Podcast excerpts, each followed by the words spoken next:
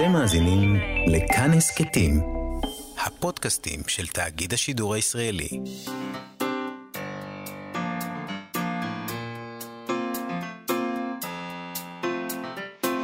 מה שכרוך עם יובל אביבי ומה יעשה לה.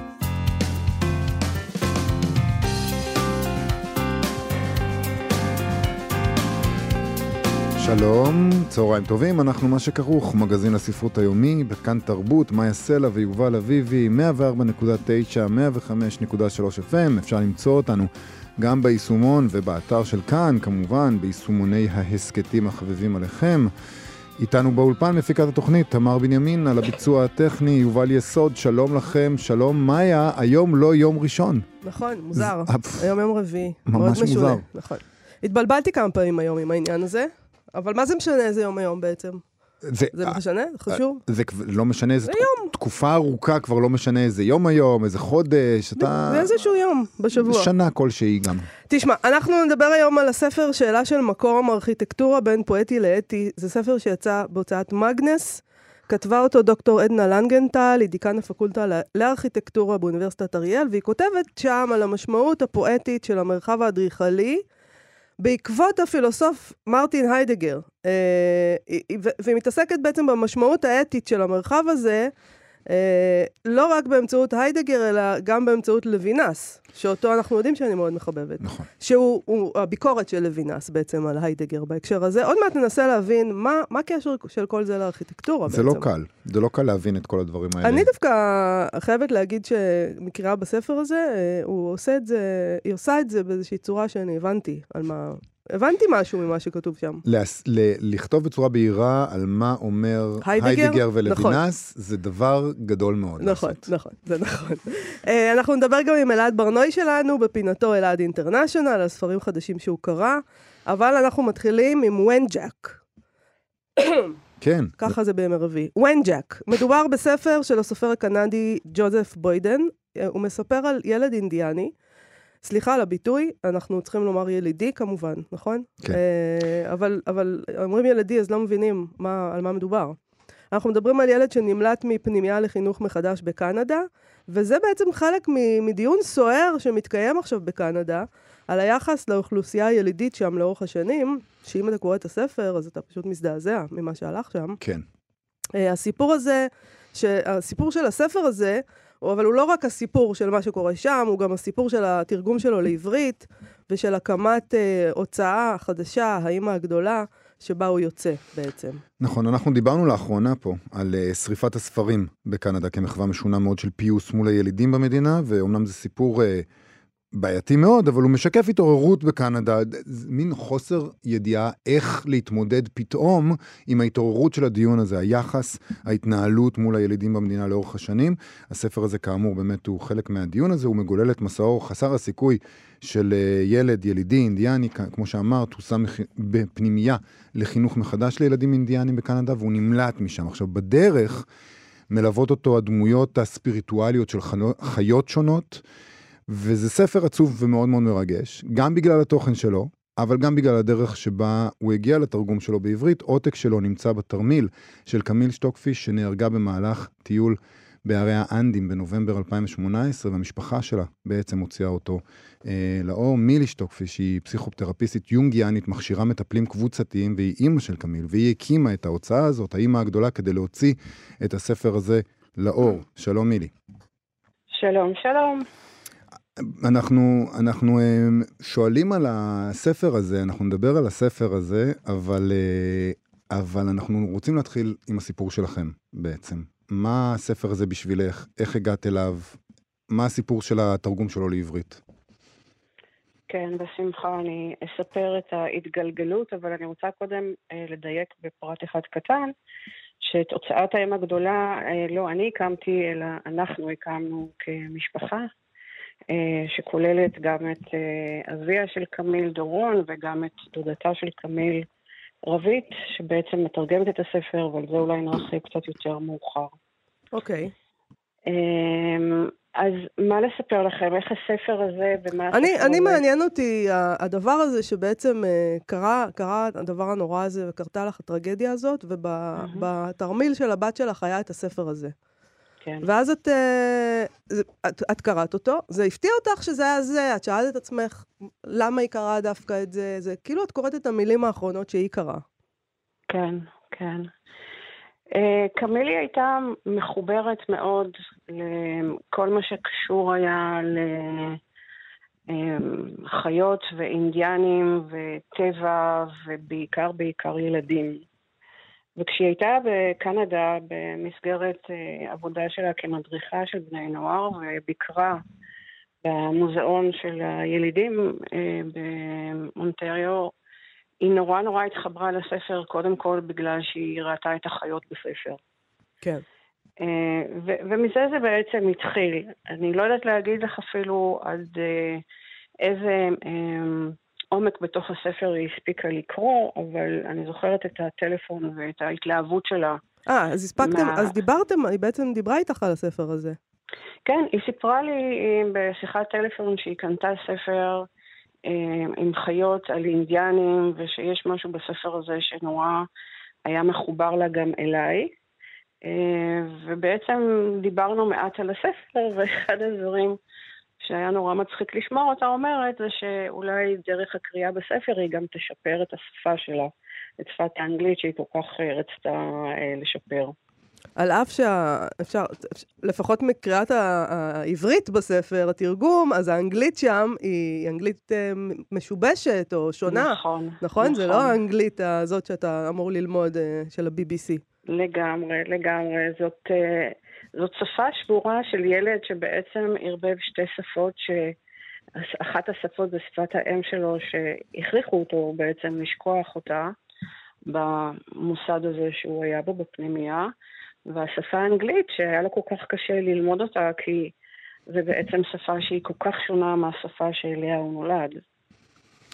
אני רוצה אה, לשאול איך, איך בעצם הייתה העבודה על הספר, איך, איך הוא תורגם, איך החלטתם כן. בכלל להוציא אותו, אז זה גם כן, זו לא החלטה של מה בכך, יכולתם נכון. גם לקרוא את הספר ולאהוב אותו ולהסתפק בזאת, ולא הסתפקתם בזה, אז קצת מעניין אותי החלטה להוציא אותו אה, לאור, וגם איך זה קרה באמת, זאת אומרת, איך, איך תרגמתם את זה, איך, מה עשיתם? כן, אז קודם כל אני אומר שה... הגילוי של הספר בתרמיל של קמילי היה מלווה באיזושהי חוויה שהיא, אתה יודע, אפשר לקרוא לה חוויה טרנס-פרסונלית. אה, אני לא יודעת להגיד, זאת אומרת, אז לא ידעתי להגיד אם זה בגלל השוק שאנחנו נמצאים בו, או בגלל שבאמת בספר עצמו הופיעו אה, חיות שנחלמו על ידי בני משפחה שונים אה, מספר שבועות לפני שהאסון קרה. Mm. אה, ומי שקראה את הספר בזמן השבעה, או יותר נכון, קצת יותר מאוחר אפילו מזמן השבעה, הייתה רבית, דודתה של קמיל, שככה עמדה והקריאה לנו את הספר. וכשסיימנו, רק הבנו שאנחנו פשוט לא נושמים. אה, הייתה שם חוויה מאוד מאוד חזקה, אה, לא הגיונית, שיש בספר הזה איזושהי קריאה להביא את הספר הזה אל האור. אה, ומי שהתחילה את העבודה על הספר זאת רבית. רבית התחילה קודם כל את התרגום הראשוני, אה, שכשאומרים תרגום ראשוני בספר הזה, זה שלח את רבית אה, ללמוד את שפת האוג'יבווה, mm. שהיא מאוד מאוד שונה מהשפה האנגלית. זה שלח אותה בעצם להצטרף למסע של צ'אני, תוך כדי זה שהיא בעצמה חווה שהיא בעצם גם חווה את שעותיה האחרונות של קמילי. אמ, היא התחילה בעצם את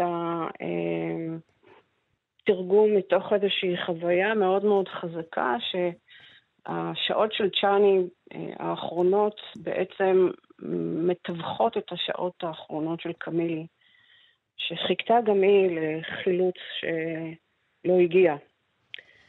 אז בעצם אמ, ככה התחילה העבודה, רבית תרגמה את התרגום הראשוני, ואז התכנסנו, אה, רבית ודוקטור צילה זנבר צור, ואני ישבנו שלושתנו ועברנו משפט משפט, פרק פרק, מילה מילה, תוך כדי זה שאנחנו בעצם חווים את החוויה הזאת מחדש. אני חושבת שזה מה שגם מביא אה, לתרגום הזה את העוצמות שלו. התרגום לכשעצמו הוא עבודת יצירה מפוארת לדעתי בתוך הספר הזה, כי הוא מצליח באמת להביא את קולו של צ'אני כפי שהוא בקע ממילותיו של בוידן. ובוידן עצמו העיד ש... הייתה לו איזושהי ידיעה עמוקה ואמונה עמוקה שוונג'ק מופקד בימי, ב, ב, בידיים, אה, איך הוא קרא לזה? של זו השומעת את קולו בעברית.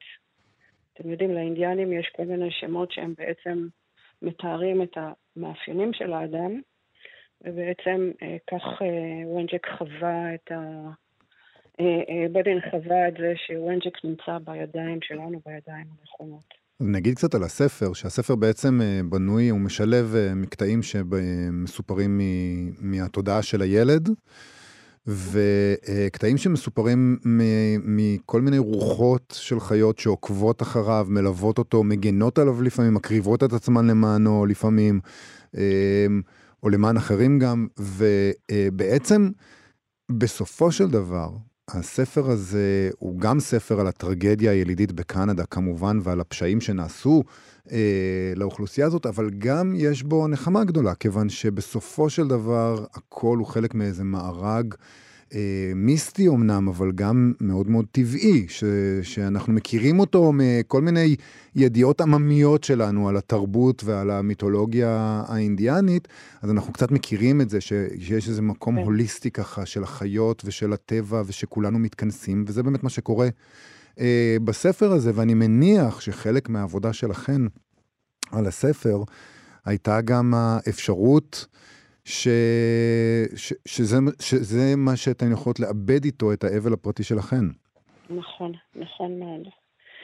Uh, תראה, אני חושבת שכמו שדוקטור צילה זנבר צור כותבת בנספח לספר, היא אומרת שם שהסיפור של צ'אני באמת יכול להיקרא כנרטיב של בן שבט האוג'יבה, uh, אבל בעיקר בחוויה שלנו, אנחנו קראנו אותו כ... מפה של מסע של האנושות על פני כדור הארץ, מפה שלא משרטטת צבא גיאוגרפי או, או אבולוציוני כזה או אחר, אלא בעצם אה, נותנת לנו להבין משהו עמוק יותר על אה, כחות הטבע של האדם בעולם. ואני חושבת שבאמת, אם קוראים את הספר באופן אה, ראשוני, זה די תמוה, כי אה, מה הספר הזה יכול להציע להורים ששקלו את הבת שלהם? אבל כשנכנסים בעצם לרבדים העמוקים, אה, הספר הזה באמת מציע איזושהי אה, נחמה, שבעצם שולחת אותנו להיזכר, או שולחת, שלחה אותנו להיזכר,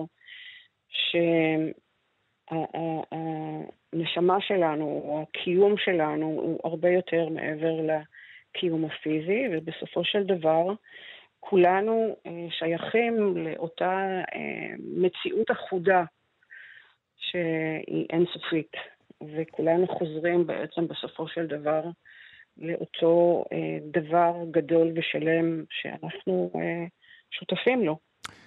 זה מוביל אותנו בעצם בכלל להחלטה להקים את ההוצאה הזאת, כי הפרויקט הזה הוא לא יהיה פרויקט יחיד, נכון? המטרה של... את, מדברת עכשיו על, ה, על המציאות אחודה, קראת לזה? נכון. אז, אז ו... הדבר הזה עומד בבסיס ה, ה, הפרויקטים העתידיים שאתם מתכוונים לעשות, נכון? כן.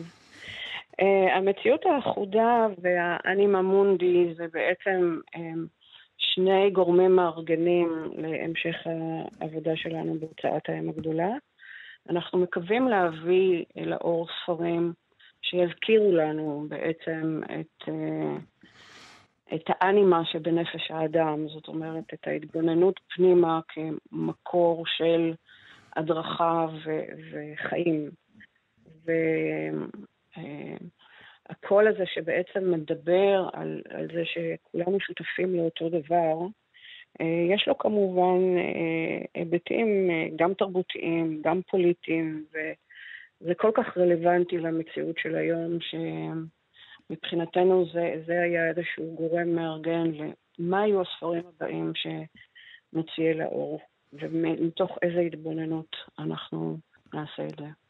אני רוצה לשאול אותך אה, לסיום, כל הדברים האלה שאנחנו מדברים עליהם מתחברים, ובאמת, זה, זה, זה, זה, אנחנו מדברים על זה, אבל באמת הדברים כאן בסיפור הזה מתחברים בצורות מאוד, אה, מאוד מפתיעות, אבל זה מתחבר אלייך ולעבודה שלך בעוד דרך, כיוון שכמו כן. שאמרנו, את אה, פסיכותרפיסטית יונגיאנית.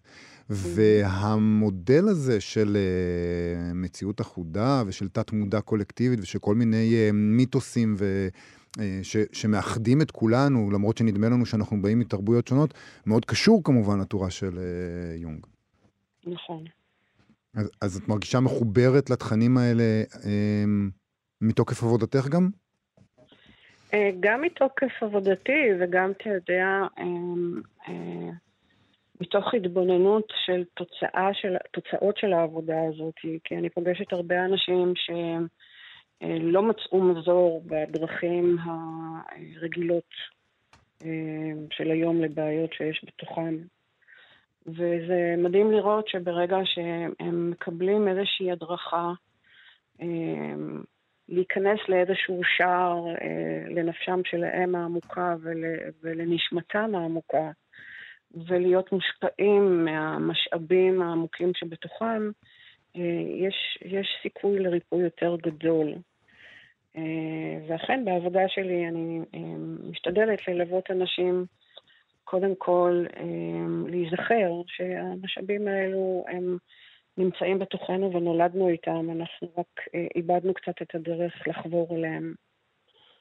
אז כן, בהחלט זה... אבל גם את כותבת בשיר שמופיע כאן בסיום הספר, שאת פוחדת שמא היגון יברח. זה כן. בעצם, uh, אתה לא רוצה, את לא רוצה, ובצדק, שהיגון יברח, כי היגון יברח, יישכח, את יודעת, את לא רוצה שמא יתנפץ אל קיר של מילים יפות. נכון. Uh, קודם כל, um, אני כתבתי את השיר הזה ברגע מאוד מאוד מסוים, שבאמת הרגשתי ש... המון דברים נכתבים על קמילי והמון דברים, ואפילו אנשים אה, כותבים כל מיני דברים. והרגשתי שיש משהו בכתיבה ובסרט שנעשה ובדיבור חיצוני, שלוקח משהו מה... אמ, לא יודעת איך לקרוא לזה, אם זה, זה לא בדיוק יגון אפילו, אלא זה החיבור. נורא חששתי שאם אני אעסוק יותר מדי במילים על, החיבור עם קמילי יאבד לי. ובעצם בסוף השיר אה, שאותו כתבתי, אה, יש שם איזושהי אמירה שהיא חוויה אה, אמונית עמוקה, שאני כותבת שהיא לעולם תהיה זו שאני אתעבר בה, שהיא לעולם תהיה ברחם שלי ולעולם היא תהיה הילדה שאותה אני ילד. ואני חושבת שזה בדיוק הכתבים האלו, או הנתיבים השונים שגם אני וגם כל המשפחה שאיבדה את קמילי הולכים מאז האובדן, שבעצם אנחנו הולכים במסלולים מקבילים לצד האובדן האינסופי שלא יהיה ניתן לאבד אותו. אנחנו גם יוצרים אה, לאור העקבות שקמילי בעצם אה, הותירה לנו, ואני חושבת שזה מה שמאפשר לנו באמת לשמור על החיבור ועל הקשר איתה. Uh, לטובת uh, מי מהמאזינים שרוצה להשיג את הספר הזה, איך אפשר? זו תמיד שאלה בהוצאות קטנות יותר, איפה אפשר לקנות את הספר? כן, כרגע אפשר לרכוש את הספר בשתי צורות. קודם כל, יש לספר אתר משלו, שהכתובת שלו זה www.wenjek.co.il ובחנות אה, סיפור פשוט בשבזי, mm. ששם, אה, כן, מצאנו שותפות נפלאה והספר שם באמת אה, מקבל ידיים אוהבות. וונג'ק של ג'וזף בוידן מאנגלית, רבית ליכטנברג יקותיאל, להוצאת האם הגדולה מילי שטוקפיש, תודה רבה לך על השיחה הזאת. תודה רבה. תודה לכם, תודה לכם, ויום מבורך. להתראות. להתראות, ביי ביי.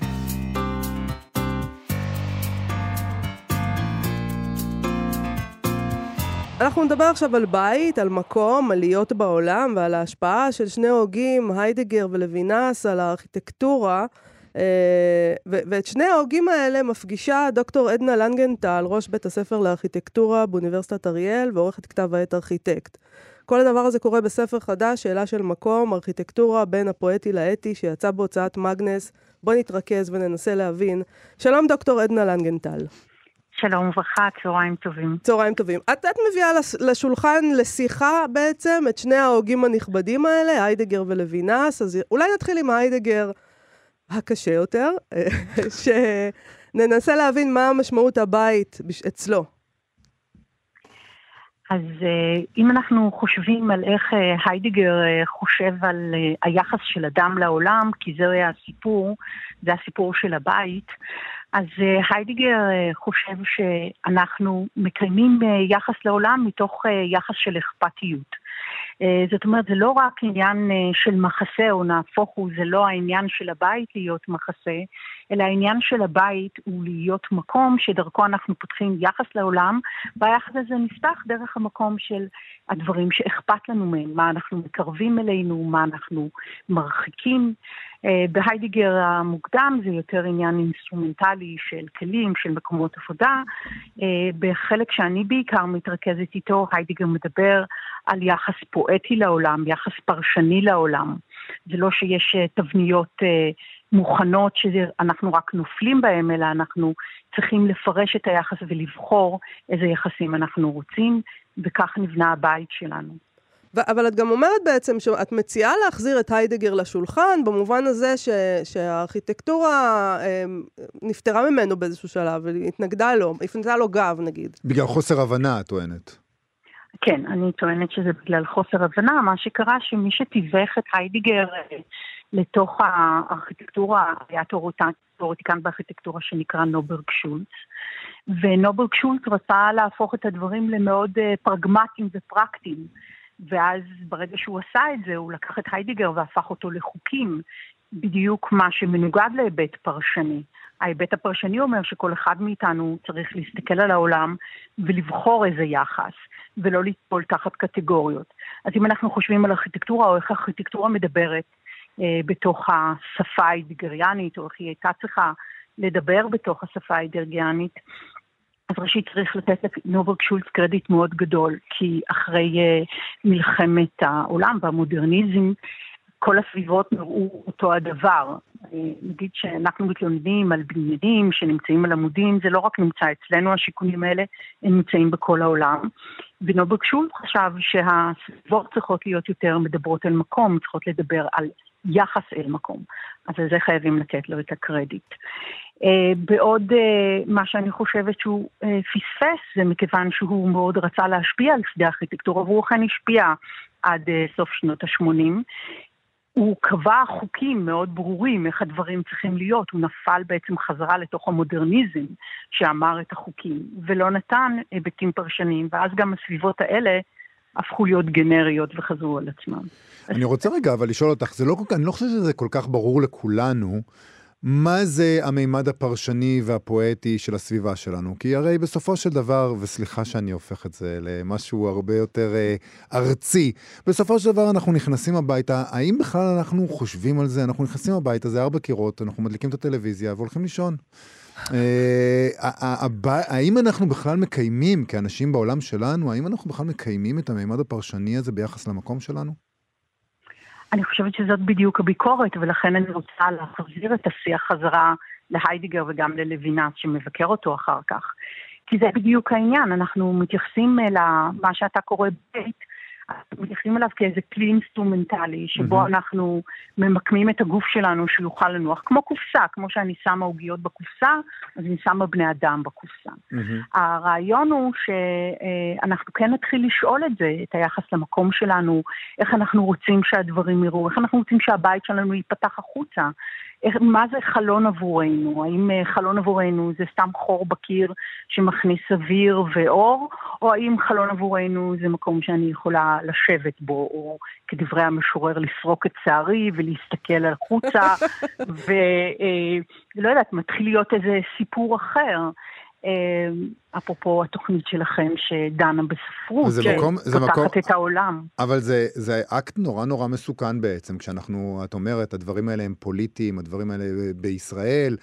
אה, מדינה שבכלל ההגדרות של מקום, או של מה מגדיר את המקום, מאוד מאוד ארעי לפעמים, ומשתנה.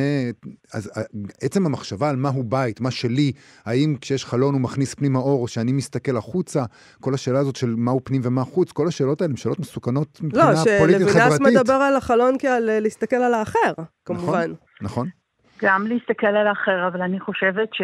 טוב, אני אעבור איתכם קצת אה, לוינס. כן. אני חושבת שבהיידיגר, באמת אם מדברים על סוג של אתיקה, האתיקה היא יחס של העולם, בגלל זה מאוד אקולוגים אוהבים את היידיגר, כי הוא מדבר על היחס אל העולם, אל, ה...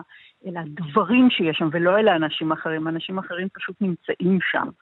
Uh, בעוד אצל uh, לוינס, היחס הוא היחס אל האחר, היא שאלה באמת, שאלה אתית. אה, כשאתה אומר מסוכן, אני, אני לא בדיוק יודעת למה אתה אה, רומז כאן, אבל אני אה, חושבת שלפחות מה שאני רוצה לעורר באנשים, זה את השאלה הזאת, איך אנחנו שמים בית ברחוב, האם הרחוב בכלל מעניין אותנו? האם אנשים שמסתובבים ברחוב בכלל מעניין אותנו? או שכל הסיפור הוא להיכנס הביתה פנימה ולסגור את הדלת. Mm-hmm. אני חושבת שאחד הדברים שאני מאוד אוהבת אצל לוינס, זה שהדלת אצל לוינס היא סוג של אה, מטאפורה בו זמנית. מצד אחד אני מתכנסת הביתה פנימה ויש לי את החלל שלי, אבל מצד שני בו זמנית היא נפתחת עבור האחר. אני יכולה לתת דוגמה קטנה מהבית uh, שלי. בבקשה. Um, אני גרה בתל אביב, בנווה צדק, אני גרה פה כבר הרבה שנים, וכשבאנו לשכונה הזאת, אני לא גרה בבית פרטי, אני גרה בבית שבמקרה uh, באהאוס במקום הזה, אני גר בקומת הקרקע. כשאנחנו באנו לכאן, אחד הדברים שאני מאוד אהבתי, זה שאנשים פשוט ישבו ברחוב. זו תופעה שהלכה והייתה בכל מיני מקומות, היא הולכת ונעלמת. אנשים לא יושבים ברחוב, הרחוב הוא לא חלק מהבית שלהם. אני uh, גזרתי חלק מתוך השטח הפרטי שלי, יצקתי שם uh, כורסת בטון, נתתי עץ של זית כדי שייתן mm. צל, ואנשים יושבים פה. להגיד לך שזה תמיד מוצא חן בעיניי מה שקורה בכניסה לבית שלי? לא. אבל הקבלה של האחר, או, או זה שאתה רואה את האחר, זה לא בהכרח כל דבר אתה צריך להסכים. אבל איזה ג'סטה כלפי החוץ. ועוד ויתור על חלק מהשטח שלך זה אנטי-ישראלי. מה, אנחנו לא יכולים עם הפרייריות הזאת סתם ככה לוותר על משהו שלנו לטובת הכלל? כן, אני שומעת את זה כל הזמן, אנשים אומרים לי את זה, מה, זה בטאבו שלכם? אה, כן, זה שלי. זה שלי, וכן, אנשים משאירים לי זבל ואני מנקה, אבל גם אני מאוד אוהבת את זה שבבוקר מוקדם, האיש שמנקה את הרחוב יושב, בחורף, אם יוצא לי, אני מוציאה לו תה, אנחנו קצת מפטפטים. אני מרגישה שזה מחזיר איזושהי שפיות למקום הזה, או לרצונות של המקום הזה, למה שהוא רצה להיות פעם. בפרשנות אחרת, אני לא חושבת שאפשר לחזור בזמן, אבל אני חושבת שאפשר קצת לצאת מתוך השיח הזה של, של האני, של האינדיבידואל, ולחשוב שדווקא לא מלמעלה, או לא מהעיריות, הגינות הציבוריות והכול, אלא דווקא מתוך השיח עם אינדיבידואלים, להוציא משהו מהבית שלך, לתת איזושהי ג'סטה. אפשר לעשות את זה בהרבה צורות. אז זהו, אני רוצה לשאול אותך על ישראל, אה, כיוון שאת אומרת את הדברים האלה, ואנחנו רגילים באמת שהישראלים מאוד מאוד עסוקים בעיצוב הבית שלהם, ושיהיה מסויד בפנים, ושיהיה נחמד, ולטפל בכל. הדברים האלה, אבל כשאנחנו מסתובבים ברחוב, לפעמים מדהים אותנו בכלל שזה המרחב הציבורי שלנו, אתה מסתכל על הבתים הכי יקרים בסדרות הכי מבוקשות בתל אביב, ומבחוץ זה נראה מאוד מאוד אה, נורא ואיום, הצינורות אה, רצים לאורך המזגנים איפה שרק יוצא, זה הגינה מוזנחת, הכל נראה כאילו אנחנו נורא נורא נורא מכונסים בדבר שלנו פנימה, ואני רוצה לשאול אותך, כמי שבוודאי רואה את הדברים האלה טוב ממני, אה, את מרגישה שיש עתיד לדברים האלה שאת אומרת בהתאם לאופי הישראלי? כן, אני, אני גדלתי בתל אביב, ותל אביב שבראש שלי בוודאי לא התל אביב אה, שנמצאת עכשיו, כי אני הכרתי את כל השכנים שלי, ואבא שלי עדיין גר בתל אביב, ועדיין אה, כשהוא חולה השכנים דופקים בדלת ובאים לעזור. אני חושבת שבני אדם בסופו של דבר כן זקוקים לאחרים וכן רוצים להיות ביחד. אני חושבת שהקורונה למשל, הדגישה איך המרחבים האלה הפכו פתאום להיות חלקים מהבית, איך אנשים אה, אפילו עשו תפילות בגינות על המדרגות שלהם, בשכונה שלי התחתנו, התחתנו בחצר של הבית, התחתנו. זה היה נחמד, כן. נכון, אז אני חושבת שאנשים פשוט שכחו את זה, ואני מנסה בספר להזכיר את המקום הזה, להזכיר את צריכה אבל לסבול את השכנים שלך בשביל אה, דבר כזה, את יודעת, וזה קשה. זה נכון, אבל אני חושבת שאם כולם היו טיפה יותר נדיבים, גם במרחבים וגם בתפיסה שלהם, הם היו רואים שבסך הכל כולם, באמת, כולם בסוף די דומים, וכולנו צריכים את אותם דברים, וקצת התחשבות יכולה לפתור בזה, זה פשוט צריך לזכור את זה. זה עניין של חינוך, אני לא חושבת ש... אמ, הדברים האלה באים, אני מלמדת ארכיטקטורה, אני מדברת על הדברים האלה דרך המרחבים הארכיטקטוניים, דרך איך אה, בן אדם בונה את הבית שלו, אבל יחד עם זאת שלקח את האדמה שבעיקרון הייתה שייכת לכולם, זה שאני הגעתי קודם וקניתי אותה ויש לי קושאן ואחר כך טאבו וכולי, זה פשוט עניין של מזל וטיימינג. אז ברגע שאני משתמשת באדמה שהיא הייתה של כולם, אז אני גם צריכה להחזיר איזשהו מימד. וגם במחשבה שאנחנו חיים במקומות הרבה יותר מורכבים. אה, במיוחד אחרי הקורונה אנחנו רואים את זה, אפרופו מקומות עבודה, מקומות להתחתן, מקומות ללמד את הילדים שלנו, מקומות לשחק, מקומות להיפגש עם מישהו, מקומות אפילו רק לשאול מישהו מה שלמה, שזה כבר uh, מעודד. המרחב שלנו אמור לתת את המקומות האלה. ואני חושבת שאם הארכיטקטורה תעשה את זה ותיתן את האופציות, אז אנשים אולי יגלו אותם ויקחו אותם. אולי לא מיד, אולי הם יבינו את זה לאט לאט. אולי הקורונה לימדה אותנו משהו. דוקטור עדנה לנגנטל, שאלה של מקום, ארכיטקטורה בין הפואטי לאתי, אה, הוצאת מגנס, ספר מאוד מעניין, תודה רבה לך על השיחה הזאת. על קצה המזלג, צריך להעמיק בזה. תודה רבה. תודה רבה לכם. להתראות. מדהים לשמחה, להתראות. עכשיו, אלעד International. מה שכרוך בכאן תרבות, אנחנו יובל אביבי מאיה סלע, וכפי ששמעתם, אנחנו עם אלעד International, פינתו של אלעד ברנוי שלנו, עורך ומגיש התוכנית פופ-אפ בימי חמישי ב-10, מחר ב-10 בבוקר. אלינו הוא מגיע כדי לספר לנו קצת על מה שמתרחש מעבר לים, ספרים שטרם תורגמו לעברית, ואולי אפילו לעולם לא יתורגמו אף פעם, אז זו הפעם היחידה שתשמעו עליהם. שלום אלעד. אהלן. אז uh, עם איזה ספר נתחיל? אה, אני חושב שנתחיל עם אה, הספר שנקרא Misfits. כן. אה, כתבה אותו מיקיילה קול. כולנו מכירים אותה כמובן. למי שלא מכיר, יובל,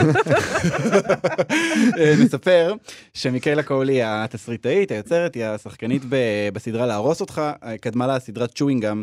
אה, שהיא גם סדרה מעולה, והיא גם הייתה בנטפליקס כמה שנים, אז אה, יכול להיות שעוד יזדמן לאנשים לראות אותה שוב. והיא זכתה באיזה פרס קטן לאחרונה. השבוע היא זכתה, כן, באיזה פרס שולי שנקרא פרס האמי, על התסריט של אה, להרוס אותך. להרוס אותך באנגלית נקרא I may destroy you, אם אתם מחפשים את זה באתרי הורדות. סדרה מדהימה. וזו סדרה באמת יוצאת דופן, אחת הסדרות, אני חושב, הכי מעניינות, לא רק בהקשר של תקיפה והטרדה מינית ואונס, אלא בהקשר של uh, איך מספרים סיפורים בעולם. Uh, השבוע כשהיא קיבלה את הפרס היא uh, נתנה נאום שהפך לוויראלי, ואנחנו, נכון? אנחנו נשמע ממנו קטע עכשיו. נשמע ממנו, כן. בוא נשמע. I just wrote a little something for writers really. Um, write the tale that scares you, that makes you feel uncertain, that isn't comfortable. I dare you. In a world that entices us to browse through the lives of others to help us better determine how we feel about ourselves, and to, in turn, feel the need to be constantly visible. For visibility these days seems to somehow equate to success. Do not be afraid to disappear from it, from us, for a while, and see what comes to you in the silence. I dedicate this story to every single survivor of sexual assault. Thank you. אני, הכי מצא חן בעיניי זה שהיא אמרה, וזו ממש אמירה רדיקלית, אל תפחדו להיעלם. כן. כלומר, אז זה היא על אומרת, היא אומרת, פשוט. תכתבו את מה שמפחיד אתכם, את מה שמאיים עליכם, משם יצא הטקסט הטוב, והיא אומרת באמת, אה, אל תפחדו, אה, בעולם שמקדש נראות ואומר שנראות היא הצלחה, אל תפחדו להיעלם מהדבר ומאיתנו. זאת אומרת, מהדבר, מהדבר הזה וגם ממי שצופה בכם. כמובן, היא מקדישה את הזכייה שלה לקורבנות של תקיפה מינית. אני חושב שעוד לפני המילים שהיא אומרת, מה שמעניין להקשיב זה איך שהיא אומרת. יש משהו בקול שלה ובאיך שהיא מדברת, שלי מזכיר אה, פריצ'ר בכנסייה. היא כל כך כריזמטית, ובאמת יש בה איזשהו משהו מהפנט. אה, מהפנט בכוח של איך שהיא מדברת. יש לה נוכחות ממש יוצאת דופן, והדבר הזה מאוד בא לידי ביטוי אה, גם באיך שהיא כותבת. כלומר, מהמם. הספר הזה, מדובר בספר קצרצר, זה 128 עמודים, אה, שמבוססים על נאום שהיא נשאה בפסטיבל אדינבורו ב-2018, זה איזשהו נאום, נאום כזה אה, שכל שנה מזמינים מישהו אחר אה, לשאת אותו, וזה עניין גדול, והיא אה, האישה החמישית שנשאה אותו ב-43 שנים שהנאום הזה נישא, והבן אדם הראשון שאינו לבן. שנשא אותו, לא רק אישה שחורה, הבן אדם הראשון שאינו לבן שנשא אותו ב, אה, שם, אה, כשאחרי שהנאום שלה, אז הדירקטור כזה של פסטיבל אדינבורו אמר, אה, הנוכחות שלך כאן גורמת לי לחשוב, מה עשינו כל הזמן הזה? כאילו, במה התעסקנו כל הזמן? כאילו, שזה נחמד שיש יש רגע של איזושהי מודעות עצמית, אה, אבל אני חושב שהנוכחות הזאת שלה היא, היא זו שעוזרת להקשיב לה אה, בצורה קצת אחרת, כאילו, היא, היא באמת מעניקה איזשהו קשב. אה, הספר אה, מיספיץ, אני, אני מאזין לו כאודיובוק, והיא קוראת אותו. ואני ממש מוצא את עצמי הולך לאיבוד במובן של, של אני כמבקר נגיד. כאילו, אני לא יכול לבקר את זה באיזשהו שלב, כי אני אומרת כי אתה לא אובייקטיבי כאילו. לא רק אני לא אובייקטיבי, כי איך אפשר לבקר, זה, זה היפנוזה. כאילו, זה Mm. ממש, זה, יש לזה כוח כל כך חזק, זה, זה גופני, זה אפילו לא... יש משהו שהוא מעבר לזה. עכשיו, אני אבל כן... זו סוגיה סופר מעניינת, אני רוצה רגע להתעכב פה, כי בעצם אה, בהחלטה שלך כקורא, כיוון שאתה מכיר את התגובה שלך לקול שלה ולנוכחות שלה, לא עובר לך המחשבה בראש שאולי בספר הספציפי הזה ההחלטה היותר נכונה כדי באמת אה, להתמודד עם הספר הזה בצורה אחרת, זה לקרוא אותו ולא למה שהוא להקשיב לו. יתמודד איתו בצורה אחרת? למה שהוא לא פשוט יאהב אותו לגמרי ו- לא- ויהיה בתוך ההיפנוזה? תני לו רגע לענות, אולי יש לו לא, דעה. אני לא מבינה את השאלה הזאת. כן, אלעד, מה מה כן, דעתך? אני לא אה, מכלכל את צעדיי בעולם לפי מה הדבר הנכון לעשות בעל אביבי. אה, זה לגמרי ברור. אני אה, קורא, אני רוצה פשוט ל- לעבור חוויה, איך אומרת מירי, מירי פסקל? את עוברת חוויה, חוויה חזקה. זה מה שאני רוצה להעביר את עצמי. אמ, ו, וזה, וזה מה שקורה, כלומר, אני לא יכול להגיד שתכננתי, אמרתי, וואו, אני הולך עכשיו להיות מאופנת אליה במשך, לא, אבל כן, הקריאה, ב- ההאזנה לה, היא, היא באמת נורא נורא עוצמתית, ולא יודע, זה מה שמעניין אותי בחיים בסופו של דבר, אני רוצה לעבור חוויות חזקות. מה היא מה היא אומרת שם, אבל אז זהו, אז במיספיץ? אני, אני חושב שהדבר הכי אה, שאפשר אולי לנקז מתוך הספר הזה, זה באמת, יש לנו נקודת מבט חיצונית על תעשיית הטלוויזיה. כלומר, Mm. היא כל הזמן שומרת על עצמה חיצונית. עכשיו, מי שמכיר את הקריירה שלה יודע, היא התחילה בתור משהו, מישהי מצחיקה בטירוף, הומוריסטית, שאני לא חושב שיש לה צרות בחיים, כאילו, היא, היא כן הראתה כל הזמן את העוני במקום שהיא גרה בו בלונדון, בטאוור בש- ב- בשיכון, אבל היה בה משהו נורא נורא כזה משוחרר וקליל, ופה... אתה מבין שמאחורי הקלעים של צ'ווינגאם ושל כל הדברים שהיא עשתה, היא עברה המון דברים מאוד מאוד מאוד קשוחים אה, בהקשר של מה שאמרו לה, מה שאפשרו לה, וגם סיטואציות שהכניסו אה, אותה אליה. למשל, היא מספרת שם על זה שהם רצו לצלם אה, באיזושהי, אה, באיזשהו אזור כזה, שהוא יהיה כאילו פסטורלי ונחמד ונעים, והם בכלל לא חשבו על זה שזה אזור שלא מקבל אליו שחורים כל כך באנגליה. והיא וחברה שלה שהייתה איתה בצילומים הלכו שם וחטפו כאילו צעקות וזרקו עליהם דברים, ובכלל זה לא היה מחשבה של ההפקה של, רגע, אולי אנחנו צריכים שנייה להגן על האנשים שלנו? אבל מעבר לנאום עצמו, שהוא באמת, הוא הגרעין של הספר, ולנקודת המבט הזאת של, אה, לא נקודת המבט, האמירות שיש לה לגבי תקיפה מינית, אני חושב שהדבר המעניין זה להסתכל עליה ככותבת. אמ, היא, היא כותבת מעולה. והדבר הזה בא לידי ביטוי גם בלהרוס אותך. אמ, אני לא אעשה ספוילר, אבל אני כן אגיד שפרק הסיום זה מופת של תסריטאות, אה, וזה מעשה שאני בחיים לא ראיתי אותו קורה בטלוויזיה, לא רק בהקשר של ריפוי ותקיפה מינית, אלא באופן כללי, באיך מספרים סיפור, איך בוחרים לספר סיפור. אה, בעיניי זה פרק הסיום, לא יודע, הכי טוב שהיה אי פעם אולי, כאילו מבחינה תסריטאית, לא פלא שעל זה היא קיבלה את, הפרס. אגב, היו, יש הרבה ביקורת למה היא לא קיבלה פרסים אחרים, אה, עוד אמיז, ואני חושב שהרבה מזה קשור לזה שלא כולם אהבו את האופן שבו ייצגה אה, תקיפה מינית. אה, היא קיבלה הרבה ביקורת פמיניסטית גם, על כן. זה שזה, היא לוקחת את זה בצורה קצת אה, אה, אה, סיפורית מדי, משחקית מדי, אה, אלימה מדי, ו- וזה גם בעיניי דבר מעניין, כלומר, זה שיש בה משהו מאוד לא מתפשר באופן שבו היא מתמודדת עם זה. אה, זה ספר שאני חושב שהוא הוא מין השלמת קריאה ל-I may destroy you, כלומר, אה, מי שקורא את זה צריך קודם, אני חושב, קצת להכיר אותה. תצפו במשהו שלה, ואז תקראו, ויותר טוב תאזינו לו. Misfits, a personal manifesto. מה הספר הבא שאנחנו מדברים עליו? טוב, אז הספר השני, הוא נמצא איתנו כאן באולפן, שזה דבר נדיר. אה, הוא נקרא Solutions and Other Problems. אבל אה, במקרה הזה אין אה, ברירה. חייבים, נכון, אי אפשר, בדיוק. אי אפשר אלקטרוני. בדיוק, זהו. זה, זה ספר, אה, זה לא רומן גרפי, אבל זה ספר גרפי. אה, כתבה אותו עלי ברוש, מי שאולי מזהה את השם, אה, זה מהספר הגזמה וחצי, שגם תורגם לעברית. אה, היא, הוא יצא ב-2013, היא מאיירת אה, בסגנון, אה, היא מאיירת עם, עם צייר של. Um, בספר הראשון של האיורים ממש, הם פשוטים ברמת ה... זה כאילו ילד, כאילו ילד צייר אותם. עכשיו היא קצת התקדמה מבחינת כזה הסגנון, זה קצת יותר מקושט וקצת יותר עם נפח. ישראלית? לא, לא, היא, אמריקאית. למה קוראים לה ברוש? אני לא יודע למה קוראים לו ברוש. צ'יקי, צ'יקי צייר ככה פעם, אה, והוציא איזה ספרון אה, עם אמ, הצייר. כן, נראה לי שבאופן כללי זה כזה, היא הפכה את זה למים מאוד מאוד חזק. מהספר הקודם שלה, היה שם איזושהי סצנה שנהייתה מאוד מאוד מפורסמת כזה לדור ה-Y, כאילו כל מי שמכיר את זה ידע על מה, אני מדבר, ואני חושב שהדבר, הסיבה שהבאתי אותה, הסיבה שהיא בעיניי אה, כותבת מעניינת, זה לא בגלל איך שהיא מציירת, אלא בגלל שהיא מתמודדת דרך אה, מאמרים מאוירים עם נושאים ממש, אה, ממש ממש קשוחים. וכשאני אומר נושאים קשוחים, אני מתכוון לדברים הכי הכי קשים שיש. קודם כל דיכאון. הגזמה וחצי עסק בדיכאון שלה, בעיניי זה, אה, אני לא אגזים שנגיד, אני חושב שזה הטקסט הכי טוב שנכתב אי פעם על דיכאון, אה, יותר אפילו מחשיכה נראית, זה טקסט שפשוט מעיף את המוח לגבי איך מתמודדים עם דיכאון, גם פה היא מתמודדת עם דיכאון, הספר, הספר כתוב, ב, ב, הוא בנוי כמעין אסופת מאמרים מאוירים, זה מצחיק להתייחס לזה כמאמרים, כי זה באמת איורים נורא נורא ילדותיים, אבל זה, זה לא עלילה אחת אה, נמשכת.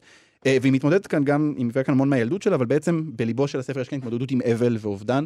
אה, מאוד מאוד מאוד שוברי לב, כמו כל אבל ואובדן אני מניח.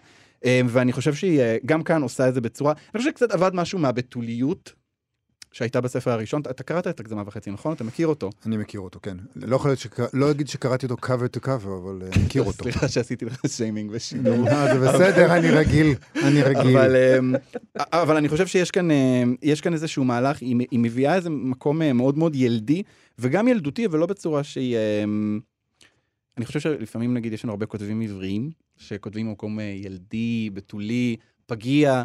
אמ, אני לא יכול לשאת את זה אמ, בדרך כלל, אה, זה בלתי נסבל בעיניי, ולפעמים זה אפילו לא מוסרי בעיניי. אה, ואני חושב שהיא היא יודעת בדיוק איפה למצוא את הגרעין הזה של האנושיות בתוך הילד, ולא להפוך את זה לאיזושהי מניפולציה כדי לייצר רגש מהר. אה, וזה מה שהופך אותה בעיניי לכותבת גדולה, ובאמת כל מה שקשור להתמודדות עם דיכאון, עם אבל, עם אובדן, אה, זה ספר נהדר וגם אה, מאוד מאוד מצחיק ומאוד מאוד כיף טוב, לקרוא. Solutions and other problems, שלעולם לא יתורגם לעברית כנראה. לא בטוח, דווקא הגזמה וחצי תורגם. נכון. אז אולי כן, אנחנו נשמח. אני לא, פשוט אה, נראה לי משהו, הוצאה כספית רצינית, מה שאני רואה כן, פה. מאוד כן. יפה. נכון. כן. אני רוצה אבל לשאול אותך, קצת תרחיב טיפה על הקשר שבין הציורים, כי אתה מדבר על התוכן, אני רוצה... שאתה אתה, אתה מדבר באמת על התוכן, אבל התוכן הוא לא רק המילים, אלא באמת גם ה- איך שהיא מאיירת. כן. Um, אני חושב ש... אני אתן דוגמה. יש קטע שהיא היא מספרת על uh, חבר דמיוני uh, שהיה לה כשהיא הייתה uh, uh, ילדה, וההמחשה של החבר הדמיוני הזה נעשית בצורה ממש מטופשת, כלומר ממש מגוחכת, שזה קורה, היא כאילו ממש מציירת את זה בצורה שהיא... אי אפשר לקחת את זה ברצינות, אבל, אבל יש משהו בקווים הנורא נורא בסיסיים האלה, ובחוסר הניסיון לייצר איזשהו ריאליזם או איור יפה, שכאילו מצד אחד זה מסיח את הדעת קצת מה... כלומר, אני קורא את זה ואני צוחק, כי אני אומר לעצמי, אוקיי, זה ממש איור ברמה נמוכה, אבל זה איור שמצליח להיות סופר אקספרסיבי, אמ, ו... ו... אני רוצה להגיד שיש התאמה בין הצורה לתוכן, אבל בעצם אין, אולי זה העניין כאן, כן. אין התאמה בין הצורה לתוכן. התוכן הוא מאוד מאוד אה, על רמה, ומאוד מאוד אה, אה, כתוב לעילה אפילו, מאוד מאוד רגיש, וכל מילה נבחרת בק- בקפידה, והאיור הוא כאילו לא, האיור הוא כאילו נעשה כלאחר יד, ואולי זה מה שמייצר כאן איזשהו אה, קתרזיס רגשי. כי זה מה שאתה הרבה פעמים קורה ברומנים גרפיים, כמו שאנחנו רוא- אה, רואים את זה, שכאילו זה, זה תרגיל, תרגיל כזה אה, להשחיל בתוך הסוגה הזאת אה, את התכנים אה, על הרמה, כמו ש... זה היה מקסים. כן, אה, אני, אני חושב שבאופן כללי יש, יש אולי בעיה בדרך כלל, הרבה, הרבה רומנים גרפיים הם מאוירים נורא נורא יפה, והם אה, כתובים אה, קצת פחות טוב, וזה משהו אה, לא תמיד מתייחסים אליו, לא נותנים את הדעת על זה שאני מסתכל עכשיו על, אה, על, על איורים מהממים, אבל הטקסט, אם הוא היה עומד לבד, אז הוא טקסט לא, לא על רמה. אבל, אה, אבל כאן מדובר במשהו אחר לגמרי, מדובר כאן בקודם כל טקסט מעולה, אה, והאיורים רק כזה פשוט מפוצצים אותו עוד יותר, להפוך אותו למשהו אה, באמת, אה, לא יודע, מפעיל רגשית, נקרא לזה. Solutions and Other Problems של אה, עלי, אה, עלי ברוש ומיספיץ, נכון? של מיקיילה קול. אלה הספרים שדיברנו היום באלעד אינטרנשיונל. אלעד ברנועי, תודה רבה לך על השיחה הזאת. תודה. תודה, תודה. וזה הזמן שלנו לסיים. נגיד תודה למפיקת התוכנית, תמר בנימין, וליובל יסוד, שהיה על הביצוע הטכני. נזמין אתכן כרגיל לבקר בעמוד הפייסבוק שלנו, מה שכרוך עם יובל אביבי ומאיה סלע, וגם בעמוד הפייסבוק של כאן תרבות. נהיה כאן שוב אה, מחר. ב- מחר, ב- המיטב. עם המיטב של המיטב של השבוע החולף, ובשידור חי ביום ראשון. להתראות. להתראות. אתם מאזינים לכאן הסכתים, הפודקאסטים של תאגיד השידור הישראלי.